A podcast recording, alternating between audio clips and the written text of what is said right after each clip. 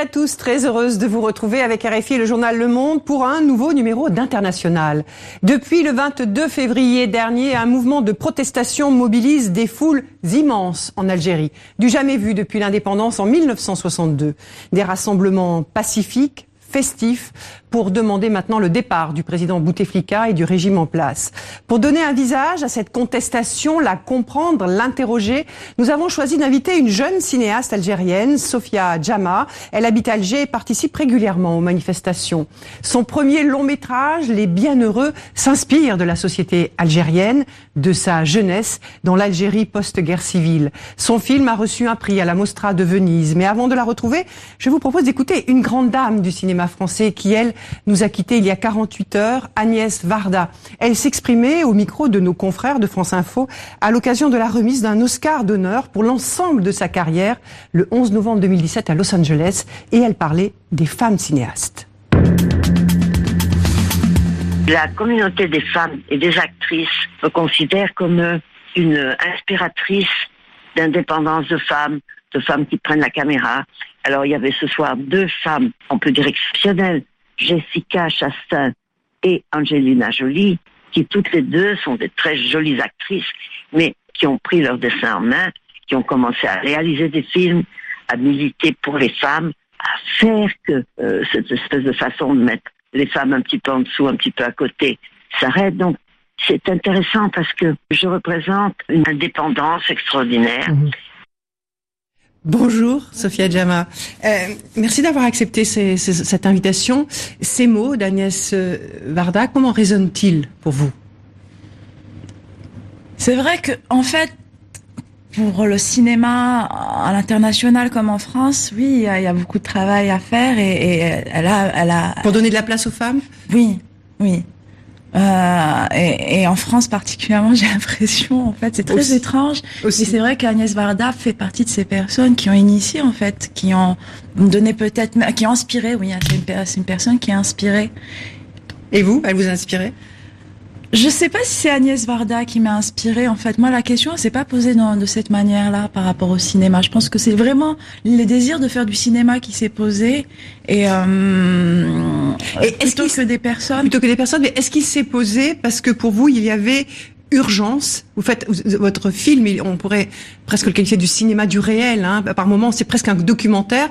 Est-ce que pour vous, il y avait une urgence à montrer à, à ce qui se passait en Algérie? Au tout début, c'était un désir de cinéma. J'ai ces deux films qui m'ont donné envie de, de, faire du cinéma. Et quand j'ai commencé à écrire, il y a eu le besoin d'être dans une urgence, celle de narrer, de raconter euh, une histoire qui est la nôtre, en fait, d'un point de vue, par un point de vue. Je voulais raconter notre histoire. Il y a eu cette urgence-là par le par l'écriture d'abord.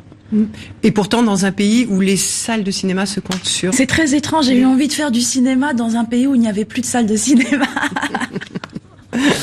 Alors, avant de poursuivre cet entretien, Sophia Djama, et de nous re retrouver avec euh, le journal Le Monde de RFI, je, je vous propose de revenir sur euh, votre parcours avec ce focus de Lou Bureau et Alice Langlois. Être réalisatrice d'un cinéma engagé, c'est pour vous, Sophia Djama, comme une évidence. Un film qui, qui ne crée aucun débat est un film qui est insipide. Pour moi, c'est aussi simple que ça. Né à Oran, vous grandissez les pieds dans l'eau dans la cité balnéaire de Béjaïa, des études de lettres à Alger, et puis vous vous lancez, des premiers courts-métrages remarqués, et rapidement, un premier film, Les Bienheureux. L'histoire raconte une Algérie en mouvement, celle des années 2000, des générations qui se questionnent, avec en toile de fond l'après-guerre civile. C'est ici que ça se passe. C'est guerre civile. Mais si on n'en parle pas, ou en tout cas si on en parle mal, c'est mortifère, ça va rester mortifère. On ne peut pas passer à autre chose tant qu'on ne l'a pas regardé en face. Le succès est au rendez-vous. Lina Koudry. À la Mostra de Venise, votre actrice Lina Koudry reçoit le prix de la meilleure interprétation. Votre film est diffusé dans le monde entier et notamment dans des pays arabes, Tunisie, Égypte, Émirats arabes unis, mais pas en Algérie. Il y a quatre festivals en Algérie. J'ai aucun festival qui, qui m'a fait Allo vient. Pas de festival, mais après quelques mois, l'autorisation officielle de projeter votre film en salle. Et celui-ci provoque le débat. Des critiques vous reprochent de donner une mauvaise image de la société algérienne, d'être cliché dans les thématiques abordées, l'alcool, la sexualité ou encore la religion. Vous vous rendez compte, ce jeune qui se tatoue le courant dans le dos? Ça, c'est la méchanceté gratuite. Il n'y a pas eu de gratuité. Les insultes dont vous parlez, la vulgarité dont vous parlez, parce que pour moi, c'est pas une vulgarité. À un moment donné, c'est des éléments de langage. Le 22 février dernier, c'est la population algérienne qui, cette fois-ci, donne de la voix pour dénoncer un cinquième mandat du président Bouteflika. Et vous voilà dans la rue, au cœur des manifestations à Alger. Vous revendiquez une société algérienne mixte, ouverte et plurielle. J'ai envie de dire aux jeunes d'Israël, rêvez et travaillez. Travaillez beaucoup. Rêver et travailler, vos mots d'ordre dans une Algérie aujourd'hui confrontée à un défi majeur, écrire une nouvelle page de son histoire. Sophia Jama, on, va revenir euh, sur les thématiques que vous avez abordées dans votre film et qui sont d'actualité. Mais euh, pour parler de cette actualité, euh, vous avez dit avoir eu honte quand vous avez appris que le président euh, Abdelaziz Bouteflika euh, se représentait à un cinquième mandat. Aujourd'hui, il y a renoncé. Mais pourquoi avoir eu ce sentiment de honte plutôt que de colère, par exemple? Parce que je pense qu'il y a eu une résignation quelque part, parce qu'il était, euh, on s'y attendait. Euh, au fond, c'était comme un, voilà, c'était évident. Il allait le faire, mais, euh, mais il y avait encore cet espoir tout, tout petit qui disait non, peut-être qu'il y aura un minimum de dignité. Et à la fin, cette dignité nous a été, ça a été, une- en fait, on a, nous a retiré notre, notre dignité à tous en se représentant. Donc oui, j'ai eu honte. J'ai eu, comme de la même manière, j'étais euh, très triste. J'étais, triste en 2014, et là j'ai eu. Quand il s'est représenté pour la quatrième Oui. fois J'étais triste en Et la 2014 honte. et j'étais en- colère même en 2014. Euh, et là, j'étais honteuse en fait. Parce qu'il y a eu un sentiment. Je pense que c'est ça qui nous a fait euh, manifester. C'est ce sentiment de honte générale. S'il fallait ne donner qu'un seul mot, vous disiez honte, mais justement sur la réappropriation, sur le fait de sortir dans la rue, sur ce mouvement de masse, un seul mot, ce serait lequel? Un corps? On est devenu un corps, un corps social. C'est. On a été désarticulé pendant longtemps, donc on est devenu un corps. C'est Un corps, ça veut dire de l'unité. de l'unité, oui. Ça, vous le En ressentez tout cas, très pour fort. une revendication, celle du partir, dégage. Sophia Djama, il y a aussi quelque chose de remarquable, c'est que ces manifestations monstres qui se déroulent maintenant de- depuis plus d'un mois, euh, elles se déroulent sans violence. Est-ce que vous êtes tranquille par rapport à ça? Est-ce que ça va durer comme ça? Est-ce que vous avez des craintes à certains moments? Je suis sereine, c'est très étrange et je pense que beaucoup d'entre nous sont sereins. On est conscient et lucide du fait que bon, ça va être complexe et compliqué, que ça va être dur. Euh, Ça va être dur pas que par rapport au- au- à la transition, mais ça va être dur vis-à-vis de nous-mêmes. C'est comme si on se rencontrait nous les Algériens et qu'on commençait à se compter et qu'on se réalisait et qu'on disait bah on est en fait il y a des différences et on- et donc du coup il y aura du travail pour ensuite se se déployer en tant que société civile, sensibiliser les uns et les autres sur des questions qui sont aussi euh, urgentes que sur la question de la femme, en l'occurrence, sur la nécessité. Une démocratie ne peut pas se faire sans une partie de la société. Et donc oui, euh, je suis sereine et en même temps, je j'appréhende tout le travail qu'il va falloir faire et réenclencher en fait. Parce qu'il y a eu ce communiqué du ministère de la Défense, donc le, le général euh, Ahmed Gaïd Salah, qui commence à parler maintenant de ligne rouge, que si on porte atteinte au, au crédit de l'armée, c'est une ligne rouge. Est-ce que ça, vous évaluez ces termes comme quelque chose d'un peu menaçant? D'une menace? En tout cas, euh, il aurait dit ça quand hier. C'est un communiqué euh, du ministère de la Défense où en fait, euh, parce qu'il y a eu euh, une réunion, enfin une, une réunion supposée de, de ce qu'il appelle des partis mal intentionnés. Ah mais ça il nous le répète depuis longtemps mais en fait les gens sont ça ça c'est inaudible pour le pour la, le peuple les gens n'entendent pas ça ça y est le sentiment de de de nous enrouler un peu dans la farine de nous rouler dans la farine euh, C'est pas possible. En fait, les gens n'y croient pas. Il n'y a pas de prise là-dessus. Alors justement, vous, vous étiez dans la rue dès le 22 février. Ensuite, vous avez manifesté à Paris. Là, vous étiez Même à au Brésil. Même au Brésil. Parce que votre film était présenté au Brésil. C'est voilà, vous voyagez pour, Ouais. euh, pour votre film. Comment est-ce que vous voyez euh, le, ce corps social évoluer dans ce mouvement? Qu'est-ce qui, euh, qu'est-ce qui bouge à l'intérieur? Qu'est-ce qui est différent que nous, euh, on ne percevrait pas et que vous sentiriez, vous?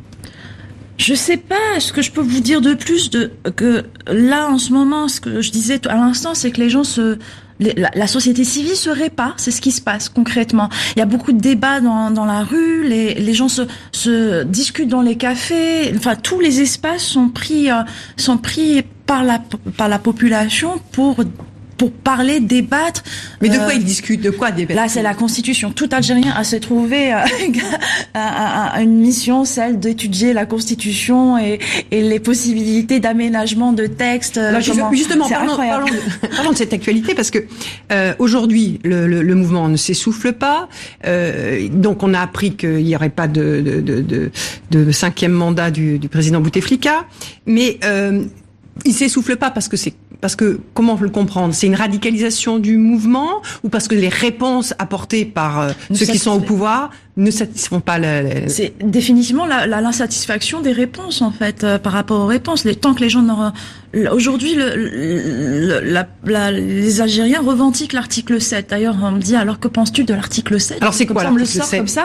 Je dis mais c'est quoi l'article 7 Souveraineté au peuple en fait. Ils revendiquent ça. Donc la souveraineté, est, euh, oui euh, en fait. Mais, Mais ça veut dire quoi? C'est des élections? c'est pas que des élections, c'est là aujourd'hui on n'en est même plus au stade des élections. Les gens veulent une transition, trouver la personne qui va faire la, les personnes qui ont une crédibilité, qui sont hum, qui ont qui n'ont pas en fait qui n'ont pas participé euh, à ce système. Et alors la transition qui est proposée là euh, par euh, le- le- le- la personne du, de, du président là, de- Euh, du Sénat, elle a été rejetée. elle est rejetée. Elle a été totalement rejetée. Et, et ce qui est curieux tout de même, c'est que aussi le général Salah a parlé de, de ce fameux article 102 euh, en vertu duquel euh, donc euh, le président Bouteflika serait dé- déclaré inapte. Ce serait le, le début de quelque chose. Alors certains estiment que ça en soi c'est un subterfuge parce qu'il n'y aurait pas le temps de- de- de- D'organiser. d'organiser des élections dignes de ce nom. Euh, Elle et avoir lieu dans et- et le général, euh, le, le communiqué du, du ministère de la Défense disait que c'était la seule solution possible pour le moment. Est-ce que les gens se euh, débattent autour de ça? Bah, essentiellement de ça. En fait, parce qu'il y a eu tout de suite euh, un- une réaction, celle, on, on est en train de se faire arnaquer de nouveau, il en est hors de question. Et de l'autre, Par l'article 102 par l'article cette 102, procédure. parce que les gens disent, mais en fait, l'article 102, vous pouviez le, le sortir en 2014, il était possible. Des, Mais euh, de qui toute déclarait façon, le président euh, inapte. hein. inapte. Et, Et de toute façon, le Conseil constitutionnel n'a pas enclenché la pas procédure. enclenché, on n'a pas enclenché la procédure euh, et il faut savoir que Gaët Salah est même limogé par le président actuellement quoi. non mais je veux dire par là c'était le sentiment le sentiment global ça a été pourquoi maintenant? C'est trop tard maintenant c'est trop tard il n'en est euh, il n'en est plus question Et que cette proposition vienne de l'armée? que cette proposition vienne de l'armée. En fait, c'est très étrange parce que y a, y a, les gens font, j'ai l'impression qu'on fait le distinguo entre les généraux, ceux qui ont baigné Oui, c'est le chef d'état-major des armées hein, qui a et, et l'armée, les gens n'ont pas euh, dans la rue ont réclamé l'armée. C'est très étrange. Moi, moi, je disais la première fois, là, dès la- l'annonce de de Gaïd, ma, ma réaction, elle a été simple. J'ai dit, ils voulaient l'armée, ben là voilà l'armée. Et, euh, et parce que dans les dans la rue, les slogans c'était Ashab, Jeish, Khawa Khawa, le peuple, l'armée. Euh, frère, frère. Donc à un moment donné, je me dis bah voilà, il est sorti. Hein. Et mais en fait, c'est pas du tout ce que veut la population. La population ne transige pas sur la question de la transition justement. Mais alors justement, cette population, et vous l'avez dit plusieurs fois, il y a comme un vide dans cette société, il y a comme une absence de projet commun, de projet de société. Donc, comment est-ce que ça, c'est en train de se reconstruire? Est-ce qu'il est possible de reconstruire quelque chose rapidement pour pouvoir saisir? Vous voyez, est-ce que euh, on va pas rester avec ce vide qui sera occupé par d'autres?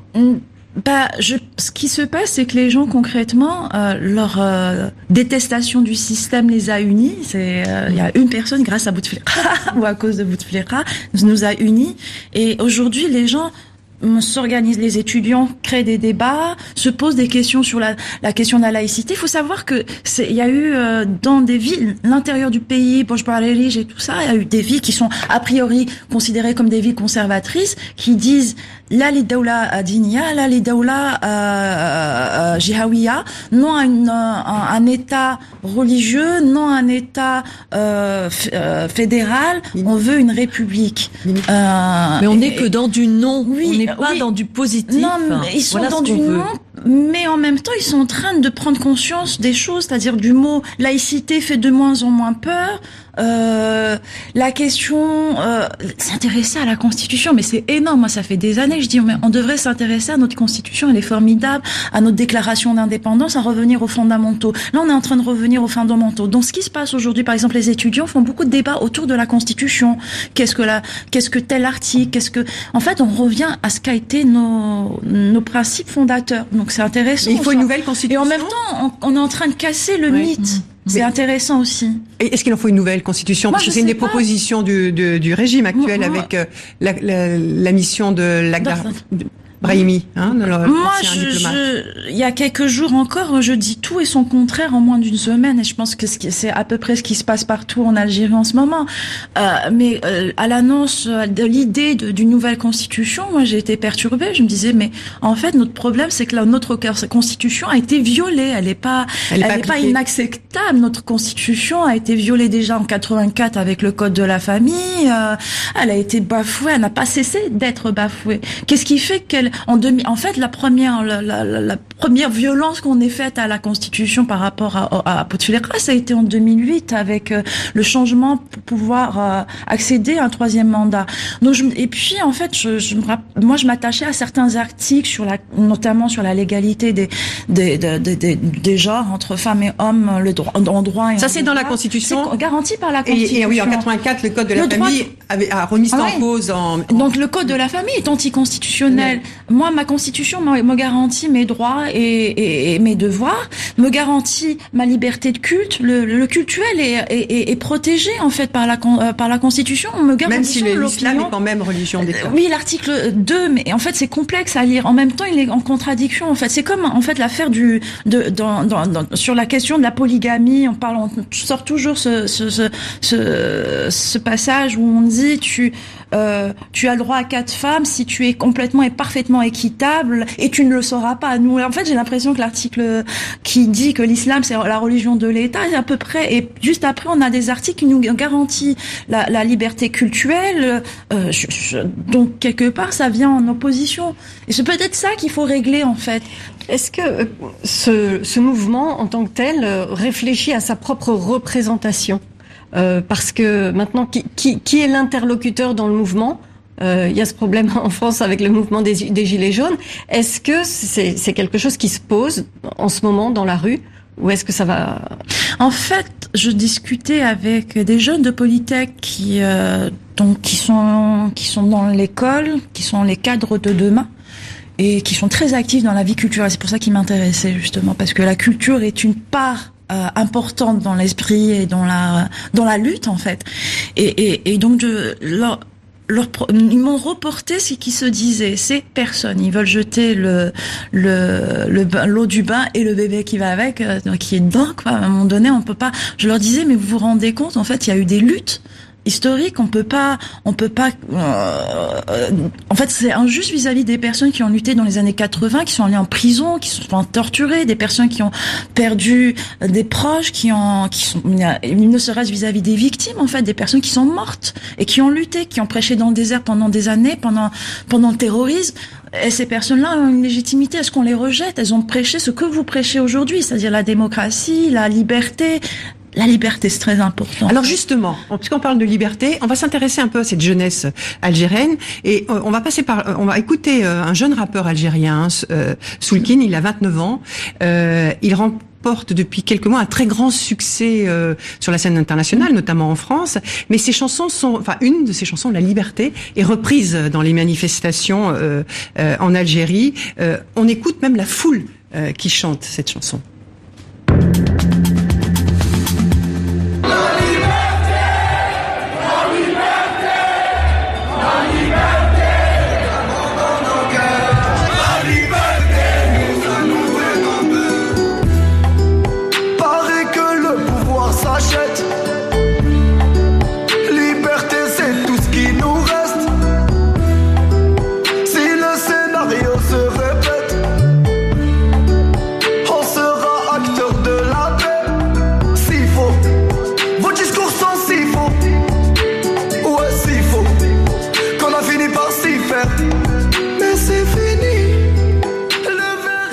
Euh, cette liberté qui est, euh, revendiquée par cette jeunesse, elle peut se décliner de, multiples façons. De quelle liberté parlent-ils, ces jeunes? Parle de la liberté d'entreprendre, la liberté de rêver, la liberté sexuelle, même s'ils le disent pas forcément. Il faut l'articule pas formellement, mais il y a eu beaucoup de vidéos où des jeunes l'articulaient. Ils disaient, euh, nous, on va avoir une vie, on est dans une misère sexuelle. Ils le disent. Mais bon, après, dans le discours plus officiel, plus euh, plus public, on ne l'ose pas ce mot. Mais en fait, c'est les libertés de la liberté d'entreprendre, la liberté de de de posséder son espace, de faire, de euh, de créer. Enfin voilà, c'est de ça. Donc, moi, hier, avant-hier, j'ai pris une photo justement, c'était ça. Mais laissez-moi vivre librement en fait. Il parlait du mot liberté. C'est des jeunes, ils demandent que ça en fait. Et on les a trop longtemps brimés dans leur liberté les plus fondamentales. Dans la rue et l'espace public, par sa, son, sa, sa façon, enfin, moi je voyais la présence policière constante, en fait, elle est la négation même de, la liberté. Et c'était ce sentiment-là qui régnait. On, avait le sentiment d'être dans une insécurité alors qu'on n'était pas du tout. C'est pas. Moi, je me sens pas en danger. Euh, je me sentais pas une seconde en danger à Alger. Je me sentais oppressée en fait. Et moi. J'appartiens quand même à un milieu qui est quand même plutôt très privilégié. Euh, J'ai pas de pression familiale ni sociale. Alors vous imaginez des jeunes, filles ou garçons qui ont qui sont dans des précarités économiques et en plus qui sont dans des pressions. On se surveille en fait, on se surveille beaucoup. Donc la liberté est essentielle. Alors cette liberté, comment se fait-il que euh, des gens comme vous, des artistes, souvent la liberté ça va avec l'art, euh, n'aient pas réussi à l'instiller beaucoup plus dans la société depuis quelques années? Est-ce qu'il n'y a pas quelque chose qui a été raté là parce que on voit que euh, en Algérie il y avait une place pour l'humour, il y avait une place. Vous voyez, il y avait cette euh, toute petite part de liberté. Pourquoi est-ce que euh, des gens comme vous ne se sont pas plus vite engagés dans cette brèche pour faire pour apporter cette liberté? Si on l'a fait comme on a pu en fait, on l'a fait à, dès qu'on a pu. Moi au lycée, au collège, je pense même première manif c'était au collège, mais mes activités culturelles et, et, et, se faisaient dès le lycée et, l'université. Mais après était trop déstructuré pour faire les choses de façon très concrète en fait. Et c'est là que ça pêchait. Pourquoi, pourquoi vous n'avez pas réussi à vous structurer pour justement qu'il y ait le répondant artistique euh, à ce qu'il n'y avait pas en politique. Plus de dix ans de guerre civile, ça déstructure une population. Hein, ça laisse, ça laisse un. les années 90, hein, oui, de 92 à. Faut pas oublier cette, cette période. Aujourd'hui, justement, là, c'est ce qui a de bien avec les manifestations. Les gens commencent à en parler. Il a fallu attendre ces manifestations pour pouvoir en parler. Mais on, on, la guerre civile n'a pas créé ou la décennie noire, parce qu'il y a un gros débat sur l'appellation, euh, n'a pas a eu un impact que sur la sécurité des gens. Il n'y a pas eu que des morts. Il y a eu, eu la, la mise à mort de la de la culture, de la ça a laissé des dégâts sur la ben, justement parler de la, la, société civile en fait, ça a impacté tout ça. Donc du coup, ça a déstructuré ça a déstructuré toute la société en fait. Et donc du coup, oui, il était complexe, c'est très complexe de redémarrer. Mais c'était de la peur, euh, la conséquence de ces, cette décennie, c'était quoi Il y a un trauma. Euh, un traumatisme. Ouais, il y a un trauma. On peut pas, ça, ça laisse pas. Il n'y a pas de sérénité évidemment. Les gens sont pas sereins. Il y a eu plus de 100 000 morts. Hein. qu'on n'en parle pas. Il y a eu plus de 100 000 morts. D'un autre côté, il y, a eu, il y, a eu beaucoup de, de micro-mouvements ou même de mmh. mouvements sociaux assez importants, de contestations euh, qui se sont échelonnés dans le temps. Est-ce que vous diriez que finalement, tout ce qui arrive aujourd'hui n'est pas si improvisé que cela, qu'il y a une sorte de, de préparation, qui a mis du temps à accoucher, mais qu'il y a eu quelque chose qui s'est préparé en dessous? Qu'on pouvait même d'ailleurs sentir un petit peu dans votre film euh, qui est sorti en 2017 je suis pas plus visionnaire que ça. Ah oui. Moi, j'ai toujours cru en une Movida. En fait, je disais d'ailleurs en 2016, je dis, on va avoir une Movida. Les Algériens vont avoir cette Movida. Alors la Movida, on rappelle, c'est ce mouvement euh, culturel qui est né après, euh, après la mort euh, de Franco en Espagne. Hein. Eh ben nous, on n'a pas attendu la mort de Bouteflika et c'est triste de parler d'attendre cette mort. En fait, c'est l'automne du patriarche. C'est horrible.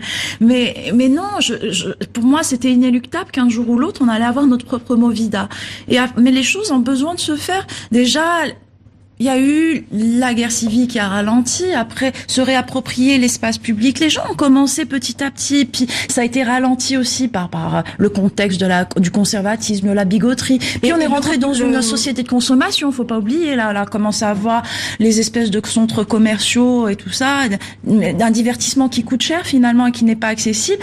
Mais autour de ça se faisaient des choses. Les jeunes que la, la guerre en Syrie, la guerre en Libye ont servi de repoussoir peut-être aussi. Aussi. Oui, le printemps arabe, mais qui, qui, a, qui a abouti effectivement à, à l'effondrement de la Syrie et, de, de, la Libye. Mais euh, euh, je voudrais juste vous, parler de, euh, de cette difficulté de d'enclencher ce mouvement.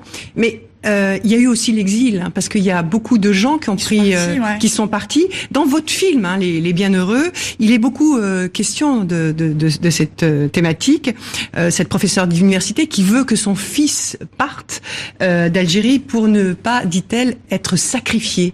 Euh, c'est le sentiment des élites aujourd'hui et même de, de- des gens comme vous en Algérie. Rester au pays à une période, c'était se sacrifier.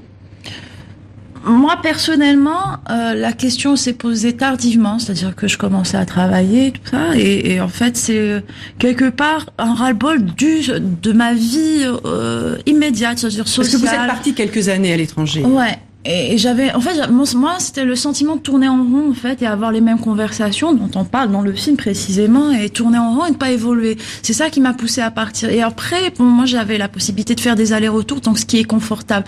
Mais effectivement, il y a des personnes, elles veulent partir parce que parce qu'elles ont l'impression de ne pas pouvoir construire quoi que ce soit. Tout Donc ces quatre, ces élites qui sont parties, on parle de 100 000 personnes. Oui, déjà on a perdu beaucoup pendant la guerre civile. Les gens ont dû partir parce qu'il y a eu, on a, il y a les assassinats, mais aussi la situation sécuritaire ne permettait pas de faire quoi que ce soit. Moi, je leur en veux pas aujourd'hui d'être partis. Heureusement, parce qu'aujourd'hui, c'est peut-être les personnes qui vont pouvoir mieux revenir pour nous.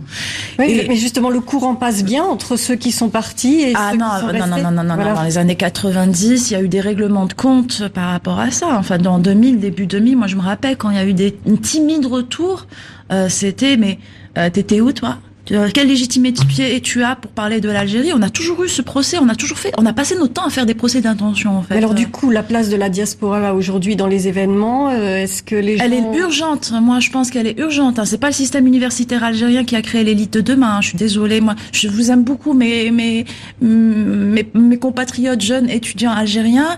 Le, mais notre système éducatif, il faut être très très lucide, n'a pas produit l'élite de demain. hein. Les cinéastes ne vous sont êtes pas formés, par exemple. les cinéastes ne sont pas formés. Moi-même, moi, je suis Vous êtes formée comment, Farid, euh, je me suis formée parce que par un ciné-club, voilà, parce que l'amour du cinéma, je me suis euh, Il n'y a pas d'école de il n'y a cinéma. pas d'école de cinéma. Après, il y a une pseudo-école de cinéma, mais on peut pas parler d'école de cinéma aujourd'hui en Algérie. Et pour revenir sur la diaspora, ici à Paris, il se passe des choses. Vous êtes un peu au courant Je suis pas très sont- au courant et au fait de ce qui se passe à Paris, mais il s'est toujours passé quelque chose en, à, à Paris. La diaspora a toujours continué à, à être en relation et à essayer d'entreprendre des choses. Elle a parfois été rejetée, souvent rejetée, mais elle a toujours fait. Elle a essayé de faire.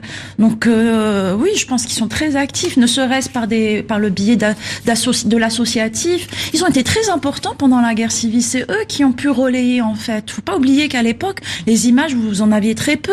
Euh, vous étiez en Algérie, vous vous souvenez comment c'était complexe de et, ça a été la diaspora qui a été le témoignage aussi. Et aujourd'hui, il y a les réseaux sociaux aussi. Oui, maintenant justement, c'est génial. En, en 88, si on avait Facebook en 88, là, bah, ça aurait été génial.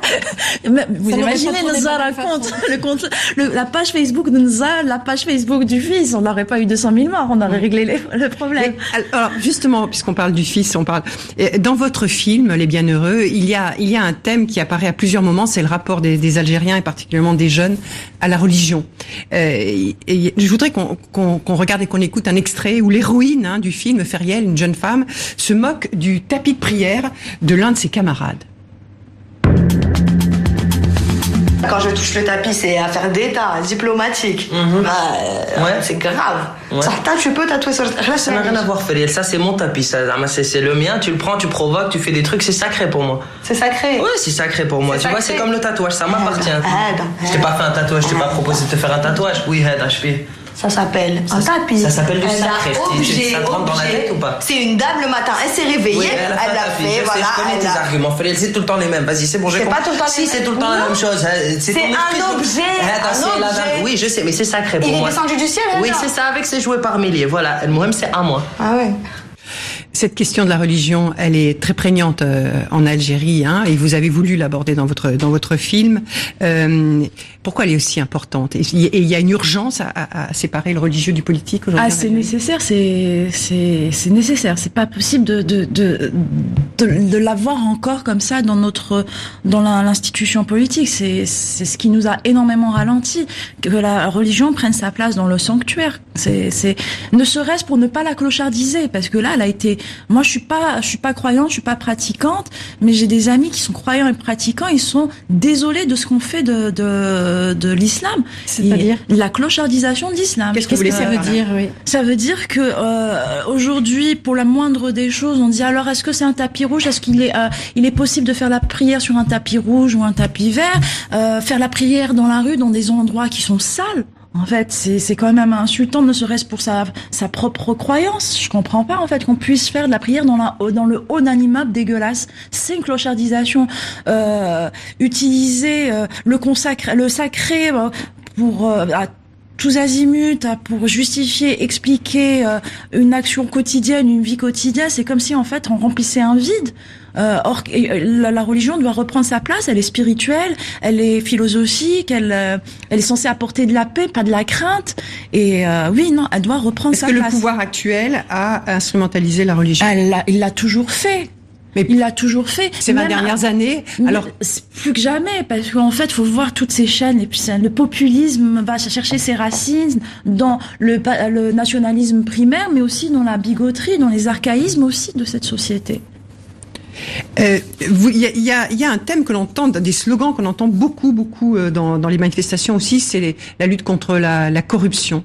Euh, Qu'est-ce que c'est la corruption pour un Algérien ou une Algérienne au quotidien? Comment, com- comment vous la vivez, vous? Elle est au sommet de l'État, mais. Que celui qui ne m'a pas corrompu me jette le premier extrait de naissance.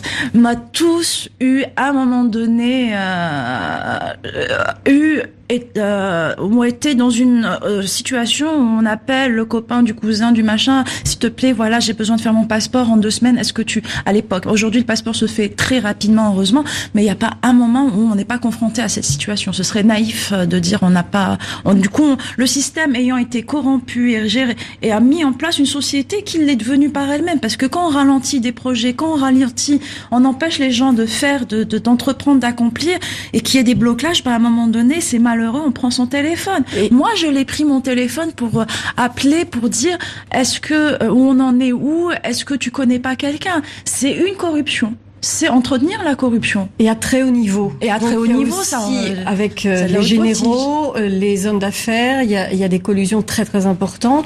Euh, Est-ce que ça, ça risque pas de de dévoyer le, le mouvement euh, actuel Non, c'est la, que les gens revendication. ne vont pas lâcher Ah non, facilement. Les, les gens vont pas. C'est la revendication absolue, c'est-à-dire que maintenant que la que, le- que les que la justice fasse son travail aujourd'hui. Après, en fait, ce qui me fait peur aujourd'hui, par contre, c'est un peu le populisme qui s'installe en disant tel, un tel, un tel, et un peu la chasse aux sorcières qui se fait. Mais hum, certains journalistes qui n'ont aucune éthique. Euh, font des dénonciations sans étayer, sans on est dans l'enquête quand même. À un moment donné, faut être sérieux, que la justice fasse son travail, que certains journalistes fassent leur travail euh, dans, dans on est et, et qu'on Enfin, qu'on jette pas juste une réputation, un tel aurait et c'est de notoriété publique. Euh, Mais vous avez, vous avez confiance en la justice, dans les, dans les structures de l'État, comme la justice euh, en Algérie aujourd'hui? Moi, je suis une grande naïve et, une, euh, je suis une grande optimiste. J'espère qu'aujourd'hui, on pourra faire confiance à notre justice. En tout cas, les je gens le souhaite. sont attachés à une forme de légalisme. Ah, aujourd'hui, mais on n'a jamais été aussi légaliste que, que ça. C'est que le- les la, la, la magistrature, les magistrats se sont mis en grève. En fait, ils ont refusé. Il y a eu un mouvement. D'ailleurs, faut pas oublier que euh, que aujourd'hui on en est là aussi parce qu'il y a eu une solidarité. Il y a les corporations, notamment les avocats, comme toujours dans les révolutions. Et cette corporation est la première aussi fait partie des premières corporations à se mettre euh, en porte, enfin je veux dire, en se s'organise en fait face euh, à la révolution. On, on, a parlé de la façon dont, vive, dont vit la, la religion, la, la, la, société algérienne, comment elle la vit cette religion. Euh, que pèsent aujourd'hui les, les, les, islamistes euh, euh, d'un point de vue politique en Algérie? Ils ont été... Euh, ils dégagent tous. Marginalisés, mais aussi euh, il y a une forme d'instrumentalisation de mouvements politiques islamistes par le pouvoir. Est-ce que vous pensez qu'ils peuvent revenir sur le devant de la scène? L'islamiste, le, le proto-islamiste tel qu'il a été, c'est-à-dire le fils et tout ça, c'est pas possible. Par contre, c'est vrai d'autres d'autres partis qui existent. L'idéologie, elle peut pas en fait. Elle, Mokri, il a été euh, Mokri euh, a été hué. Euh, Quand il a rejoint la manifestation. Ouais, il a été hué. Euh, Jablah aussi. Euh, Ali représente d'autres partis. Euh... Ali Belhaj, il est comme ça, il a été pris par les policiers. mais la figure hein, du Front islamique du salut dans Mais la crainte, c'est qu'il y en ait d'autres qui reviennent, l'idéologie à l'ancienne, qui attendent le moment et qui euh, récupèrent Moi, eux, la crois mise. Pas. Ouais. J'y crois pas. Notre problème est pas euh, l'islamisme idéologique tel qu'il l'a été. J'y crois pas. La bigoterie, elle est pro la bigoterie est problématique. Mais la bigoterie, si un projet de société, si ouais. on arrive à, à, à, donner des perspectives à une jeunesse, ben on se débarrasse très vite de la bigoterie. La bigoterie, c'est c'est c'est vicieux parce qu'en fait, ça remplace un vide. C'est un habillage. C'est un habillage. Mais dès qu'on a un projet de société, dès qu'on donne un, des perspectives à la jeunesse, dès qu'on leur dit voilà, tu as un, un, travail, tu peux bosser, tu peux louer, tu peux, ils se débarrasseront de tout ça. Mais pour le moment, on n'a rien de tout ça. On, on, on y travaille. Il faut, mmh. euh, c'est, il faut encore quelques années. Il hein, faut être lucide. Hein, c'est pas, il y aura des déceptions. Hein. Oui, alors, on en parlait hier avec une amie. Bah justement, ce que je disais, la rue, euh, à l'instant tout à l'heure, je vous disais que si la rue, par exemple, la, la question de la femme est fondamentale mmh. aujourd'hui parce que parce que c'est elle le rempart aussi contre l'idéologie islamiste, contre le populisme. C'est elle aussi qui participe à ça. On est, on est, euh, et effectivement, en ce moment, la rue prouve que les femmes sont accueillies. Elle est moins moins bienveillante sur les revendications, mais elle l'essaie. On essaie. Oui, elles manifestent, mais elles sont pas. Euh, Est-ce que ces manifestations vont faire évoluer la condition des femmes? Vous l'avez rappelé avec un code de la famille euh, qui les qui leur donne une minorité dans pour la succession, pour euh, pour euh, le mariage, etc. Qu'est-ce que est-ce il n'y a pas de slogan euh, pour l'émancipation Il y a eu des... des tentatives, elles ont été elles ont, elles ont été très présentes le 8 mars, elles ont sont organisées et là la, la journée internationale de la femme. La, la, dernière manifestation, elles ont été molestées et faut, faut le dire, je suis triste de le dire, mais ce qui m'a attristé, le, enfin en même temps il y a eu des personnes qui ont réagi, ça c'est important aussi, il faut dire que euh, les gens ont condamné en partie. Mais moi ce qui m'a le plus attristé, plus que l'agression, ça a été la réaction de certains démocrates qui nous vendredi dernier. On est dans des injonctions, on dit c'est pas le moment. Au nom de quoi ce serait pas le moment? Euh, si on, non, on me donne un calendrier, on me dit quand est-ce que c'est le moment, je sors pas de chez moi j'attends et puis euh, là après quand ce sera le moment je sortirai. Mais c'est jamais le moment sur les revendications des femmes. C'est injuste en fait. Les femmes n'ont jamais quitté le combat en Algérie de de la guerre d'indépendance à la guerre civile à aujourd'hui. Elles n'ont jamais déserté et on on ose le c'est pas le moment. C'est très dur pour moi et ça vient parfois des gens qui partagent la même vision, la même conception de l'Algérie. De la même manière, on parlait des islamistes, euh, des démocrates. On, on, on on prononçait le mot d'Hina, on prononçait, on prononçait pour, pour la transition, on, par, on évoquait d'Hina, on évoquait Ali Belhadj, or que la jeunesse et la Vous rue. des, des, figures de l'islam radical et politique. La rue n'évoque pas certaines choses. On, nous, on, enfin, on, certains démocrates anticipent des demandes qui ne sont pas. Et, et au moment où il faut justement se solidariser sur certains combats, combats qui sont urgents, et notamment ceux de la femme, euh, les victimes du terrorisme, euh, non, c'est pas le moment. Comme si, en fait, on voulait garder de peur. C'est tellement beau cette, euh, cette unité là depuis le depuis le 22 de février, février. qu'on a peur de le casser. Qu'on est c'est tellement précieux qu'on a peur de le casser en disant voilà si on commence à faire des revendications, ça risque de nous séparer. Mais on va être séparés à un moment donné. Ça va être important de débattre. Et, et, et on, à la sixième semaine, qu'est-ce que c'est la prochaine étape? À quoi vous vous attendez dans les dans les semaines qui viennent? Les débats les débats, euh, les débats, reprendre nos justement à un moment donné quel projet, quelle Algérie, quel projet de société on veut? Et qui va synthétiser les débats? Je sais pas. Mais, il est urgent qu'on s'organise, les artistes, les, les, les, les, politiques. Il faut se... Moi, je pense que la jeunesse a tort de rejeter le politique. La chose politique est nécessaire aujourd'hui. Elle est, elle est plus qu'urgente. Avec les partis qui existent déjà ou est-ce qu'il faut, faut pas de nouveaux jeter les partis Je suis désolée, le FFS, même je, le, front, le RCD ou le, le, le front euh, des forces socialistes, socialistes ou ouais. le RCD où il y a plein de partis. euh, Le parti de Sofiane Gilavi mais qui pèsent pas grand-chose sur la scène politique. Oui, mais ils ont été militants. Ils ont, on peut pas leur. Ce serait injuste de leur de leur interdire la partie, la légitimité de leur. Mais ces gens-là ont lutté. Il y en a qui sont morts. Il y en a qui injuste et contre-productif. Ouais, contre-productif. Ils doivent participer. Parce que le débat, le débat, il a commencé déjà. Le débat a, commencé le, le, premier voilà. jour, le 22 février, oui. et le débat a commencé. Donc il faut maintenant produire. Pour lui donner du corps aujourd'hui, il faut. Moi, je sais pas qui pourrait aller mmh. faire la qui pourrait être légitime pour cette transition. Mais... Et le FLN, vous le percevez comment aujourd'hui? Qu'est-ce que c'est? Oh, musée, le Methaf, musée, musée, musée, musée. Le FLN, c'est, c'est, c'est. C'est le parti, euh, le Front de Libération Nationale. J'y croyais qui... pas, mais c'est dissous, c'est magnifique, c'est beau. On assiste à, à la, à la fin du FLN. Je pensais pas y assister. J'ai grandi avec le FLN. C'est vraiment la fin du FLN.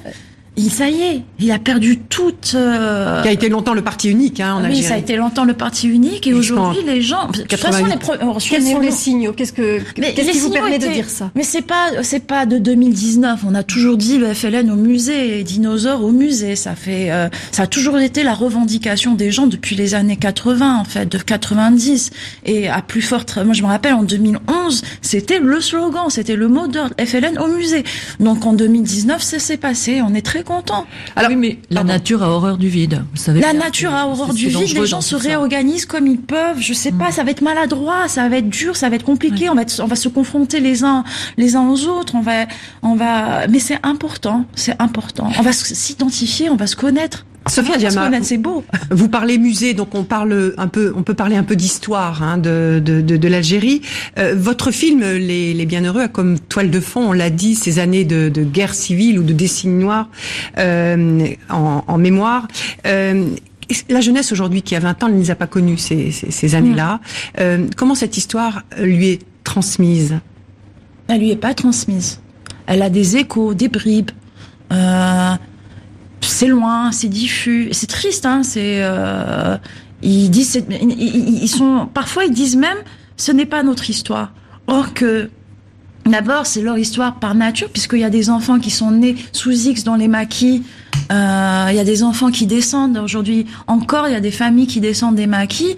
Ils ont leur âge, donc euh, on va on va se séparer d'une partie de la société, de leur génération. On fait quoi?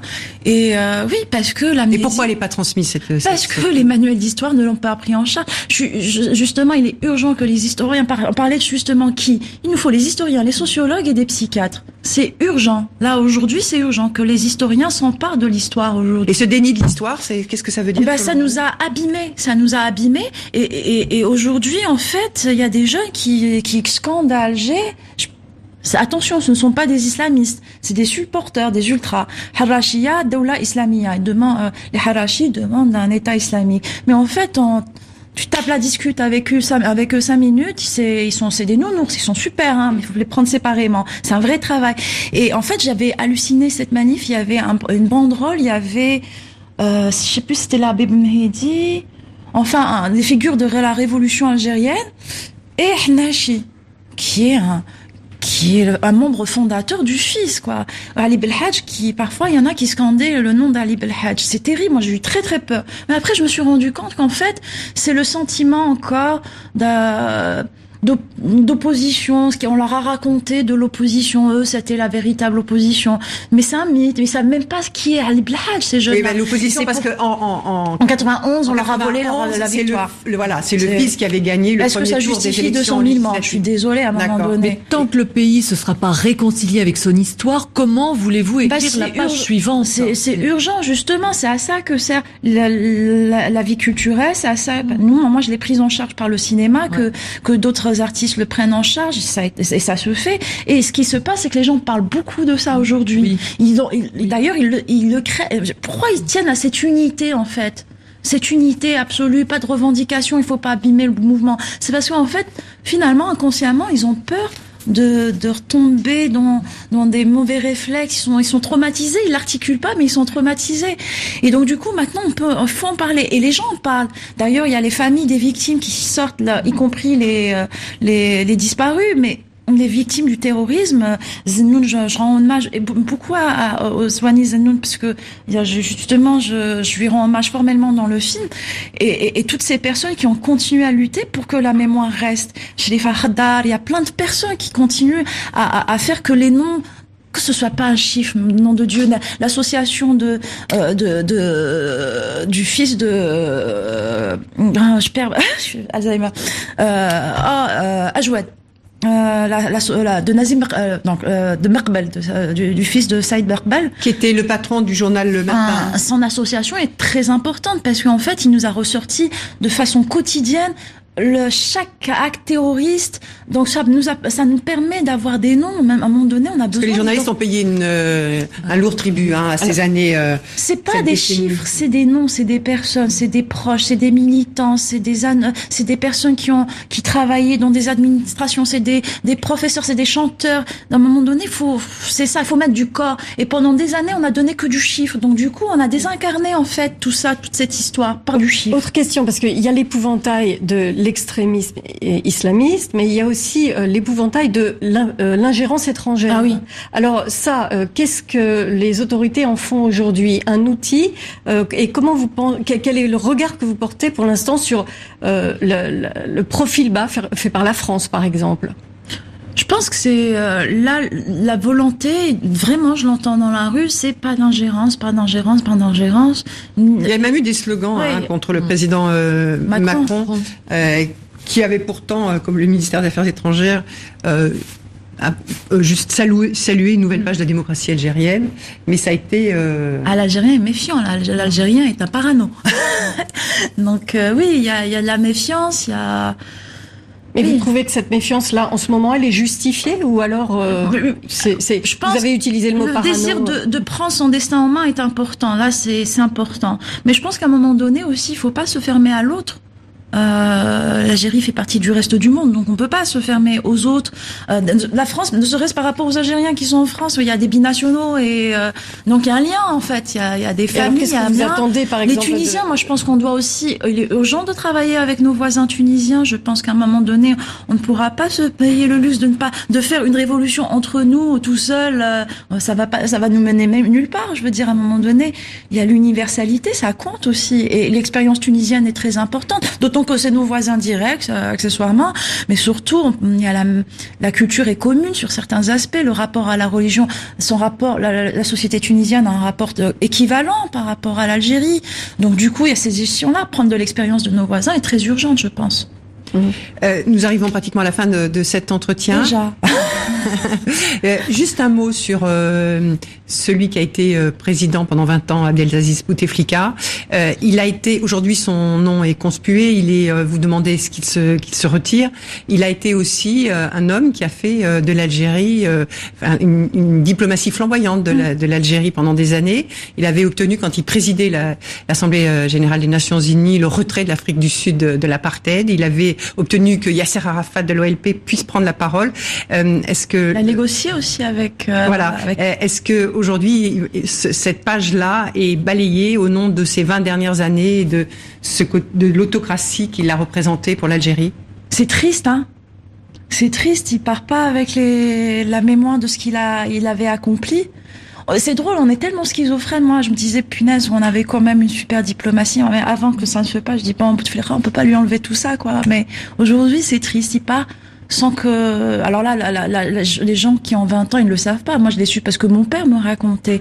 Mais la nouvelle génération je, je doute qu'elle connaisse à part son, de transmission son, de mémoire d'histoire. son statut de moudjahed voilà. C'est triste c'est là c'est sur ces mots que, ouais. que nous terminerons cette, cette émission euh, Sophia Djama. Merci beaucoup d'avoir répondu à, à, nos questions à celles de merci. Marilyn Bonnard du journal Le Monde